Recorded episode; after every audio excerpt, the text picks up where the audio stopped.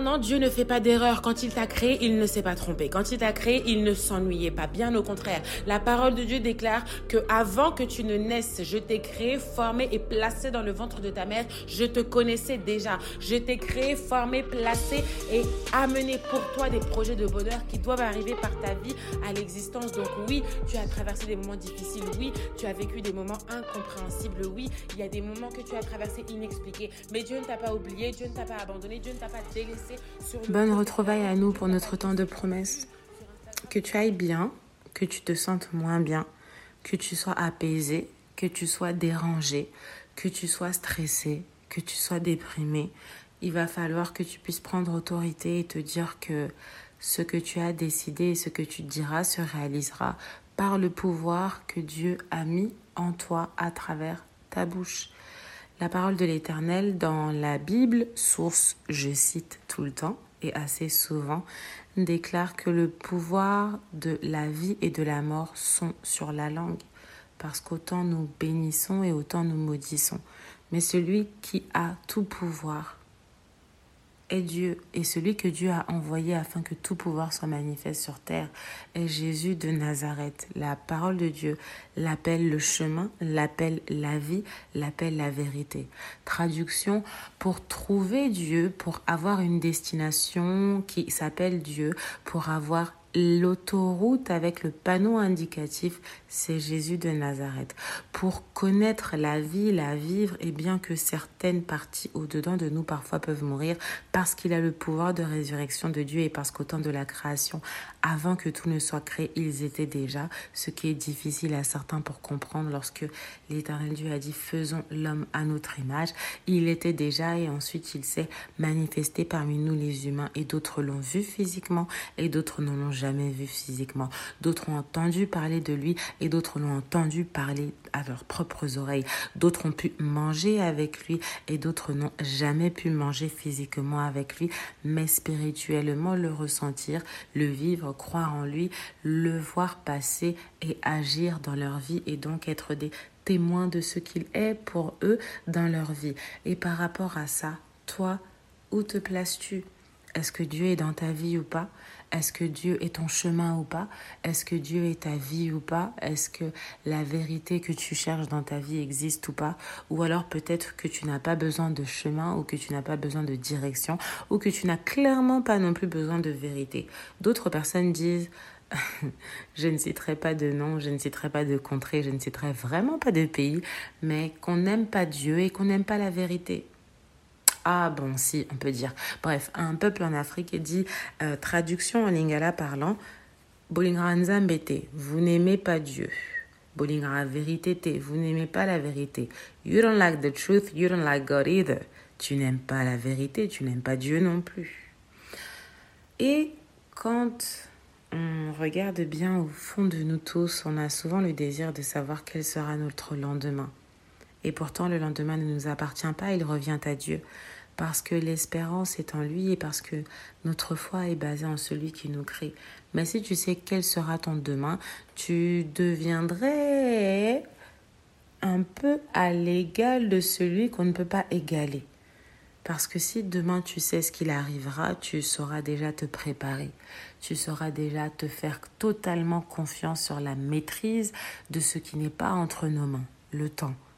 De la maîtrise de ce qui n'est pas entre nos mains, les circonstances. De la maîtrise de ce qui n'est pas entre nos mains, tous les moyens humains, terrestres, nécessaires et autres. La maîtrise de tout ce qui ne peut pas être prédit par l'homme, humainement parlant. Let's jump into the world, Esaïe, Esaïe quarante-huit. Soit on va continuer en francophone, soit s'il vous plaît cadrez-moi en commentaire ou cadrez-moi pour me dire francophone simplement et puis le reste à suivre. Esaïe quarante-huit, à partir du verset un. Écoutez ceci, maison de Jacob, vous qui portez le nom d'Israël et qui êtes sortis des eaux de Juda, vous qui jurez par le nom de l'Éternel et qui invoquez le Dieu d'Israël, mais sans vérité ni droiture. Isaïe, c'était un prophète à un temps donné, et parmi ce peuple-là, les Juifs, la maison de Jacob représentait une nation, une tribu. Et ceux qui portaient le nom d'Israël étaient ceux qui ont cru. Et ceux qui juraient par le nom de l'Éternel sont ceux qui savaient qu'ils devaient prier, qui savaient qu'ils ont cru un jour en un Dieu, et qui invoquaient son nom, qui le priaient, qui l'appelaient, qui intercédaient, qui lorsqu'ils avaient un problème au secours le faisaient arriver en appelant son nom, parce que lorsque tu appelles quelqu'un par son nom, il ou elle répond. Idem pour l'Éternel Dieu, il a ses noms. Et lorsqu'on l'appelle, il répond s'il veut ou pas. Et sans vérité ni droiture. On est là, on parle de Dieu, mais est-ce que nous, on connaît la vérité? On est là, on parle de Dieu, mais est-ce que nous sommes droits de cœur, de pensée et de comportement? Et la suite, lorsque Dieu parlait à ce peuple, il a prophétisé, c'est-à-dire qu'il parlait à travers, donnant des révélations, donnant en fait une parole inspirée par son Saint-Esprit, parce que ce peuple à ce moment-là se connaissait. Et à ce moment-là, Isaïe, l'homme n'était plus Isaïe, mais il devenait la parole que Dieu donnait à ce moment-là, parce que Dieu devait parler à quelqu'un, Dieu devait parler à plusieurs, Dieu devait parler à toute une maison, Dieu devait parler à tout un pays, Dieu devait parler à toutes des nations multi, multi, multi. Et on continue. Et il s'appuie sur le Dieu d'Israël dont le nom est l'Éternel des armées. Dès longtemps que j'ai fait les prédictions, les premières prédictions, elles sont sorties de ma bouche et je les ai publiées. Soudain, j'ai agi et elles se sont accomplies. Lorsque Dieu te parle, Dieu te parle avec précision. Lorsque Dieu te parle, Dieu te parle avec ses prédictions, parce que l'Éternel Dieu est le temps et lui seul sait ce qui se passera au lendemain, car lui est éternel et le lendemain est déjà entre ses mains. Et nous ne sommes pas capables humainement parlant de savoir ce qu'il y aura demain, mais nous sommes constamment curieux de pouvoir savoir ce qui nous arriverait, parce que c'est dans notre nature d'avoir peur du lendemain, d'être angoissé, d'avoir la nature de l'homme de peur que... Si tu sais ce qui se passerait, tu le maîtriserais. Mmh, les signes n'aiment pas les raies. Did I make this mistake again? Euh, les signes n'aiment pas les raies. Et je viens de faire de nouveaux passons. Et si tu savais ce qui se passerait demain, tu serais comment? Tu sortirais comment? Tu te coucherais comment? Tu mangerais comment? Comment nous comporterions-nous? Si, tenter, si. Mais Dieu dit que lui seul peut faire les prédictions, que lui seul se réserve le droit de savoir, parce que lorsqu'il dit les choses, elles arrivent. Lorsqu'il ordonne, elles existent. Psaume trente-trois. Si tu as ta Bible à côté de toi, ou si tu as ta Bible à la maison, ou juste à côté, ou quand tu l'écouteras. Je parle bien de ta Bible avec toi en support, parce que les Bibles digitales aujourd'hui sont en pleine mise à jour. Des versets bibliques sont ôtés, et d'autres parties, et d'autres chapitres, et toutes les Bibles ne se ressemblent pas. Toutes les Bibles ne se ressemblent pas, toutes les Bibles ne se ressemblent pas et ne contiennent pas les mêmes livres, les mêmes chapitres, ni tous les mêmes versets. So if you have your Bible in paper, keep it. Si tu as ta Bible papier, garde-la, n'écris pas dedans, la parole de Dieu est sacrée. Ne stabilose pas comme moi, avant j'étais, ne colore pas non plus comme la super étudiante que j'aimais être, stabilo, bossée, flashy, flashée, colorisée et tout, tout, tout. C'est pas utile. Continuons. Elles sont sorties de ma bouche et je les ai publiées. Soudain, j'ai agi et elles se sont accomplies. Quand Dieu agit, cela s'accomplit. C'est-à-dire quand Dieu dit dans ta vie, quand Dieu ordonne, la chose arrive et elle existe.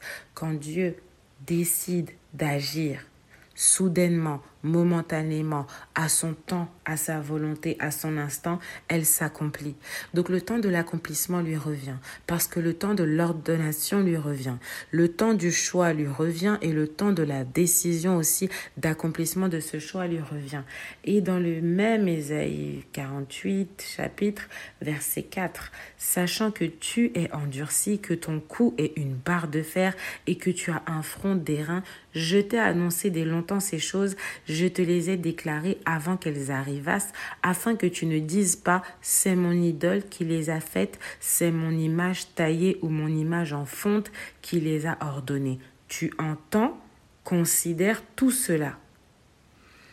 Ici, Dieu parlait à un peuple, mais ce peuple-là, jusqu'à toi, jusqu'à moi, on est encore concerné, sachant que tu es endurci. Combien d'entre nous, on a la tête dure? Combien d'entre nous, quand on nous parle, on n'écoute pas? Combien d'entre nous n'en faisons qu'à notre tête? Combien d'entre nous ne pensons agir que par nos actions et par les décisions prises. Combien d'entre nous sommes complètement raide, raide d'état d'esprit, c'est-à-dire que tu es tellement droit, non pas dans tes bottes, mais droit dans ta façon, dans ta conception, dans ta vision des choses, que plus rien n'est utile pour toi, point. Mais il a fallu que Dieu parle à un peuple, il a fallu que Dieu, par son pouvoir de révélation, annonce des choses il y a longtemps. Sûrement peut-être que toi, tu as déjà croisé un homme ou une femme de Dieu dans ta vie qui t'a annoncé quelque chose. Ou peut-être qu'une prédiction t'a été donnée dans une circonstance où c'était peut-être la voix de Dieu intérieurement qui te faisait savoir cela. Une prédiction t'a été donnée et annoncée dès longtemps, pour que tu puisses savoir que c'est Dieu qui te parle, pour que tu puisses savoir que ton Créateur existe, pour que tu puisses savoir que celui qui t'a créé, placé, formé et mis dans le ventre de ta mère, qui te connaissait déjà parce qu'avant qu'il ne t'y place, il savait qui tu serais pour lui et à quel temps tu devais être né et à quel moment tu devais prospérer, à quel moment tu devais chuter, à quel moment tu devais te relever, à quel moment tu devais chercher qui il est et à quel moment il t'annoncerait une parole précise.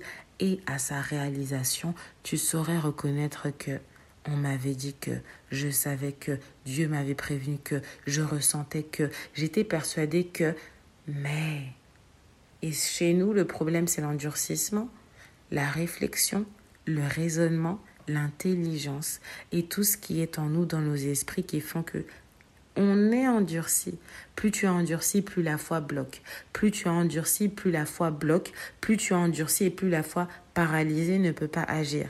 Tu attends quelque chose, tu désires quelque chose, tu voudrais bien, mais un frein de foi, un frein d'endurcissement, un frein de réflexion, un frein de... un coup comme une barre de fer.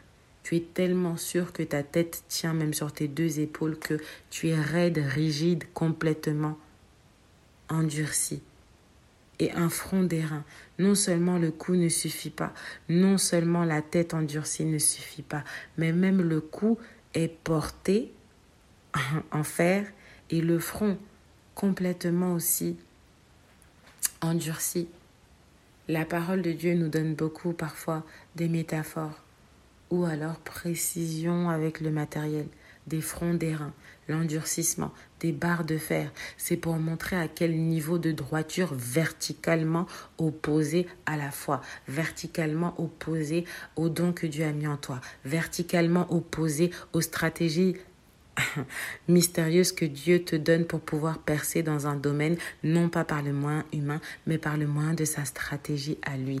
Des barres de fer face à son amour, des barres de fer face au pardon, des barres de fer face à la miséricorde, des barres de fer face à la grâce, des barres de fer face à la joie, des barres de fer face à la compassion, des barres de fer face au partage, des barres de fer qui font que tu n'es pas généreux, des barres de fer qui font que tout ce que Dieu a mis en toi ne se réalise pas parce que tout ce que Dieu a mis en toi est bloqué et cloisonné par des barres de fer et par des fronts d'airain et par un endurcissement qui est complètement, extrêmement, hypothétiquement, hyperboliquement endurci. Mais même le mot endurci est complètement étonné aussi dans l'endurcissement parce que pour être autant endurci, c'est qu'il y a un... Sorry for the French word is not coming. Continuons. Je t'ai annoncé dès longtemps ces choses et je te les ai déclarées avant qu'elles, ne, qu'elles arrivassent, afin que tu ne dises pas c'est mon idole qui les a faites. Le problème ici est l'idolâtrie à travers les objets. Tout objet que l'homme taille n'est pas Dieu, puisqu'il est taillé des mains des hommes. Certaines personnes ne se sentent pas bien si ces personnes-là ne portent pas des colliers, des protections, des objets, ou des amulettes et autres passants, pendentifs, et cetera pour se protéger. Est-ce que vraiment un objet qu'un homme a taillé de ses mains, avec une même matière en fer ou avec une même matière, peu importe ce qu'elle est, puisse réellement protéger? L'objet reste objet, Dieu est esprit. Dans Jean chapitre quatre, verset vingt-quatre, il est écrit « Dieu est esprit ». Donc on ne peut pas voir Dieu, on ne peut pas toucher Dieu, on ne peut pas le tenir physiquement. Tu ne peux même pas faire un bras de fer avec lui dans tes combats de raisonnement. Dieu dit que ouais, je dois être patiente. Non, moi, j'ai pas le temps d'attendre. Dieu me dit que ouais, je vais servir sa parole un jour. Moi, là, je veux réfléchir à ma carrière. Dieu pense que euh, il a pour moi des projets de bonheur. Moi-même, j'ai déjà mes projets de bonheur. Dieu dit que ces choses et ces choses et ces choses répétées par des personnes complètement délirantes. Moi, je sais que je ne crois absolument pas en Dieu et qu'un jour, si Dieu existe, il me le prouverait lui-même. Mais en attendant, je suis et je reste une barre de fer. Et les images taillées posent un problème à Dieu parce que Dieu n'est pas dans l'idolâtrie, Dieu n'est pas dans les objets, Dieu n'est pas dans tout ce que l'homme a créé. Dieu n'a pas besoin d'objets pour prier avec toi lorsqu'il t'a créé. Il n'a pas déposé ta grossesse dans le ventre de ta mère avec un collier, avec un chapelet, avec un tasbih, avec une amulette, avec un bouclier, avec un airain, avec une barre de fer, avec des bagues de protection, avec une digue spéciale et autres, on en passe.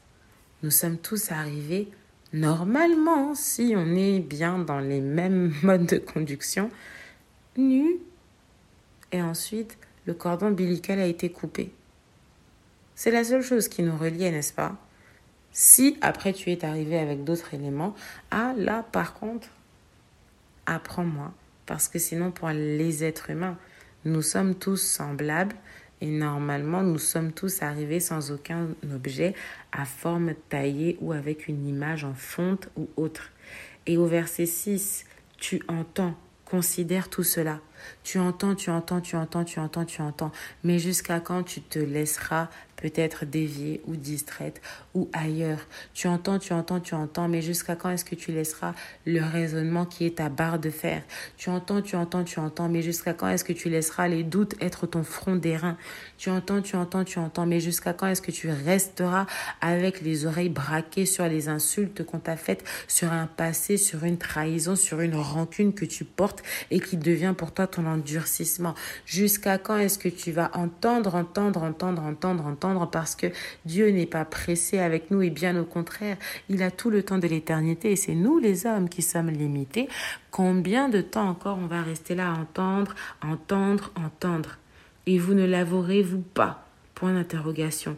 Maintenant, je t'annonce des choses nouvelles, cachées, inconnues de toi, et elles se produisent à présent et n'appartiennent point au passé. Jusqu'à leur avènement, tu n'en avais aucune connaissance, afin que tu ne dises pas « Voilà, je le savais ». Verset sept. Le problème chez nous, c'est qu'on croit tout savoir. À peine on parle « Je sais ». Oui, je sais. Oui, je sais. Et nous sommes persuadés de conjuguer le verbe savoir comme si nous-mêmes on l'avait inventé, comme si la connaissance était entre nos mains, si ce n'est les mains de notre cerveau. Mais concrètement, ok, je le savais, tu sais, je sais que tu sais que je sais que je ne sais rien et qu'en réalité, on ne fait que répéter et que tu dirais non, mais comment est-ce que tu fais pour savoir alors que toi, tu sais pas, mais il faut t'entraîner pour savoir et puis il faut étudier pour savoir et il faut réaliser plusieurs devoirs pour le savoir, mais non. Dieu utilise la prophétie pour annoncer. Dieu utilise la prophétie pour dénoncer. Dieu utilise la prophétie pour nous choquer, afin que lorsque ceci nous soit arrivé jusqu'à entendre et arriver, tu puisses et je puisse dire « Waouh, c'était vraiment Dieu ». Et il a bien précisé, je t'annonce des choses nouvelles, cachées, inconnues de toi. Que Dieu te révèle une chose cachée, inconnue de toi-même à travers quelqu'un.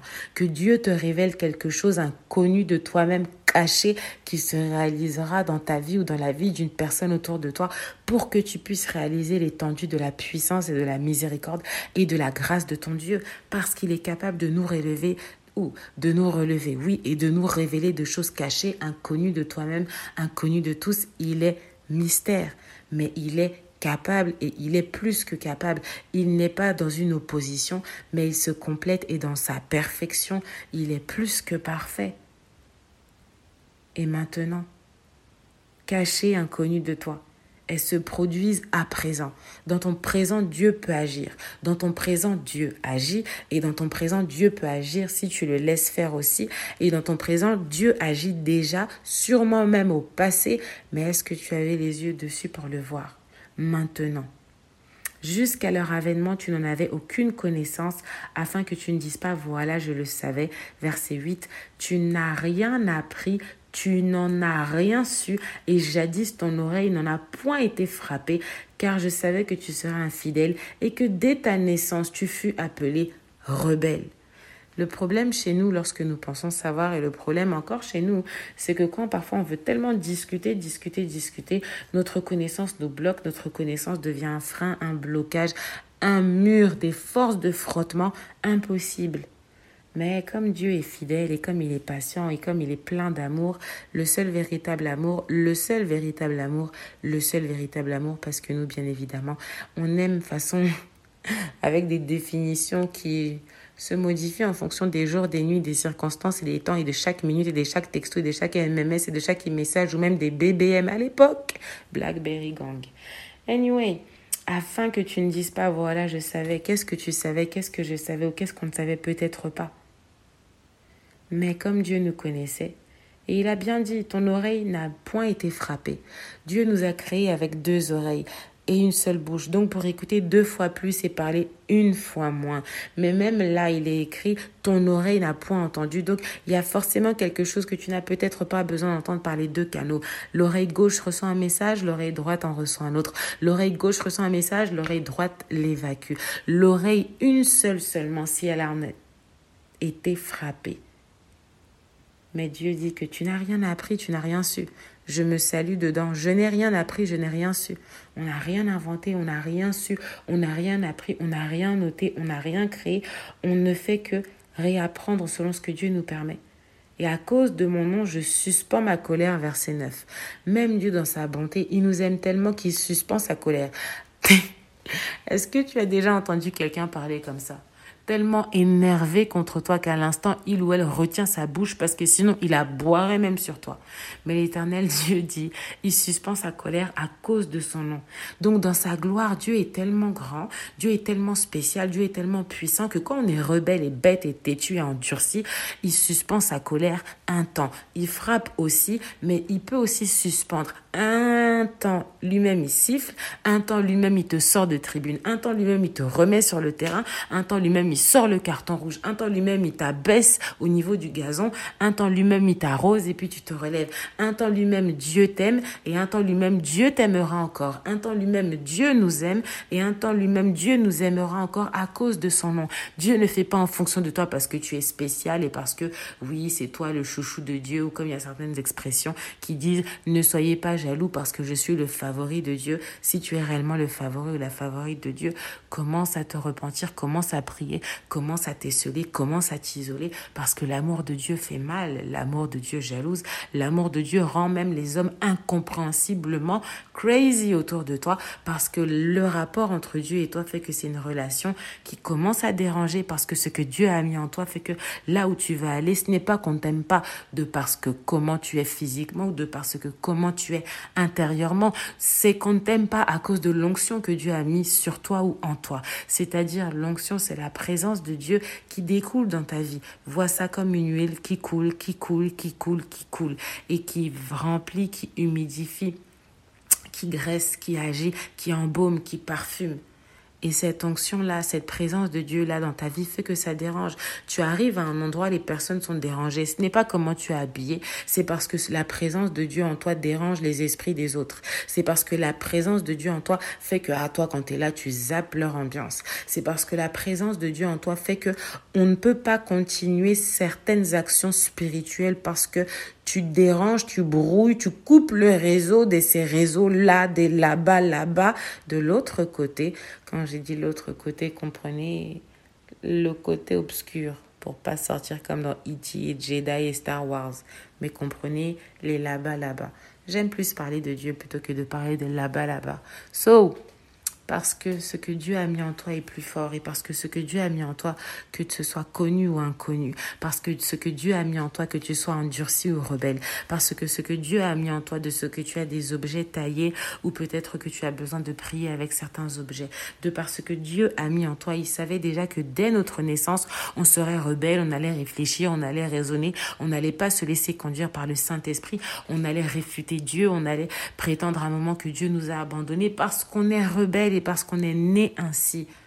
Alors Dieu prend sur lui, Dieu est patient et Dieu se dit « Ok, Je vais chercher à devenir la meilleure version de moi-même. Je vais être patient. Je vais sortir de ma zone de confort. Quelle zone de confort ? La zone de confort même, ça... Ah, on en parlera ultérieurement. C'est un précepte même qui est complètement stupide parce que si on devait sortir de notre zone de confort, ce serait pour aller où ? Dans une zone d'inconfort. Quelle est cette personne qui aime être inconfortable ? Quelle est cette personne qui aime être mal à l'aise ? Quelle est cette personne-là qui n'aime pas le confort ou qui se dirait « bon, je quitte ma situation aujourd'hui, je quitte mon lit, je vais aller dormir dehors sur un... » Laissons tomber l'exemple. Je suspends ma colère à cause de ma gloire, je me contiens envers toi. Si Dieu ne se contenait pas, où on serait ? En tout cas, si tu as des personnes autour de toi qui se contiennent, c'est la sagesse de Dieu en eux parce qu'il et elle nous supportent. À cause de ma gloire, je me contiens envers toi pour ne pas t'exterminer. Je t'ai mis au creuset, mais non pour retirer de l'argent. Je t'ai éprouvé dans la fournaise de l'adversité. La suite, simplement, nous fait peur que lorsque Dieu t'aime, il se retient par amour de ne pas nous exterminer. C'est-à-dire Dieu pouvait nous écraser comme on écrase un cafard. Je t'ai mis au creuset, mais non pour retirer de l'argent. C'est-à-dire que tu vis des épreuves, tu vis des situations difficiles, tu vis des choses inexpliquées, mais ce n'est pas pour aller retirer de l'argent. C'est pour chercher Dieu, c'est pour chercher ta relation avec lui, c'est pour que ta destinée, tu marches dedans, c'est pour que tu puisses répondre à l'appel de... C'est pour que tu puisses répondre à l'appel que Dieu a mis en action dans ta vie. Avant même que tu ne naisses, il avait décidé que tu serais un tel, une telle, dans telle fonction, dans telle nation, dans telle partie du monde, dans tout le monde entier. Parce que rebelles nous sommes nés, parce que rebelles cela nous suit. On te dit à gauche, toi tu veux aller à droite. On te dit à droite, tu veux faire qu'à ta tête. Tu veux faire qu'à ta tête, tu vois que même ta tête est trop dure. Même quand ta tête est trop dure, Dieu dit, mais toi je vais pas t'exterminer parce que si je t'extermine, je vais me reprendre sur moi-même, je vais me reprendre sur mon propre nom.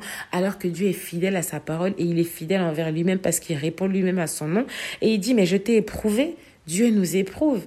Je ne connais pas ta fournaise, tu ne connais pas ma fournaise. Mais dans la fournaise, il ne fait pas vingt-cinq degrés. Dans la fournaise, ça bouillonne tellement. Dans la fournaise, il fait tellement chaud. Dans la fournaise, c'est enflammé de tous côtés. Traduction, les situations difficiles de tous côtés. Tu as l'impression qu'il fait tellement chaud que tu l'appellerais le désert. Tu as l'impression que tu ne comprends plus rien. Mais dans la fournaise, parfois c'est sombre, parfois c'est éclairé. Parfois tu vas bien, parfois tu ne vas pas bien. Par des jours, tu rigoles. Par d'autres jours, tu ne souris pas. Par des jours où tu souris, d'autres jours tu larmoies. Par les jours où tu ne larmoies pas, d'autres jours tu es complètement perdu, isolé, isolé et tu te demandes sans cesse, non-stop, pourquoi est-ce que ton état, tes humeurs sont cycliques, sont sinusoïdales, sont des montagnes russes, sont le bateau pirate si tu as déjà été au parc d'Astérix ou dans d'autres jeux d'attraction.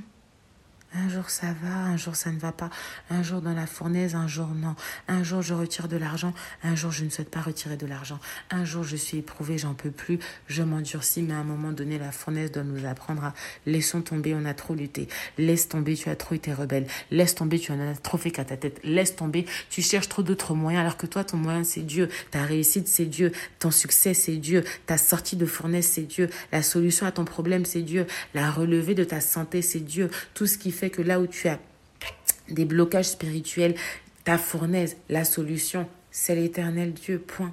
Et dans Ésaïe quarante-huit, il est dit l'éternel des armées.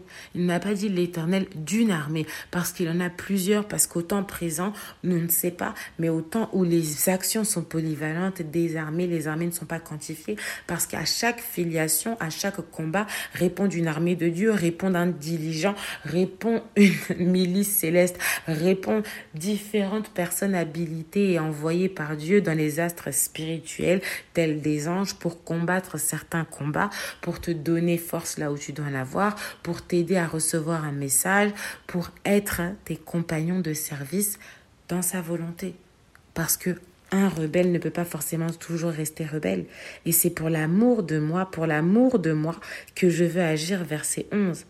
Pour l'amour de Dieu, pour lui-même, pour l'amour qu'il se renvoie à lui-même, pour les câlins qu'il se fait envers lui-même. Dieu dit non, je ne te laisserai pas. Je serai avec toi parce que je t'ai appelé. C'est moi qui suis ton Dieu, je serai le dernier. Mais mon amour pour toi n'a pas de fin parce que mon amour pour moi-même est inquantifié. Quand je te regarde, je ne te laisse pas. Quand je te regarde, je ne t'extermine pas. Quand je te regarde, je veux rester, demeurer à tes côtés pourvu que tu t'intéresses à moi, que là où tu étais rebelle, tu ne te laisses plus être rebelle et que désormais tu sois la personne qui suit son Dieu, son Papa Dieu, selon la personne que tu es appelée à être. Tellement son amour est dangereux, tellement son amour est jaloux, l'Éternel Dieu aime jalousement ta vie, qu'il a mis en lui, qu'il a mis en toi et qu'il a mis en toi pour lui. Nous qui avons la tête dure, nous qui sommes réfléchis, nous qui pensons être intelligents, nous qui pensons savoir, nous qui avons besoin des objets pour prier Dieu, nous qui avons et nous qui croyons et nous qui pensons, laissons tomber tout ça. À un moment donné, plus tu as la tête dure, plus tu te cognes. Est-ce que tu vas encore avoir vouloir envie de continuer à te cogner? Till the way I came to you. Promesse à suivre.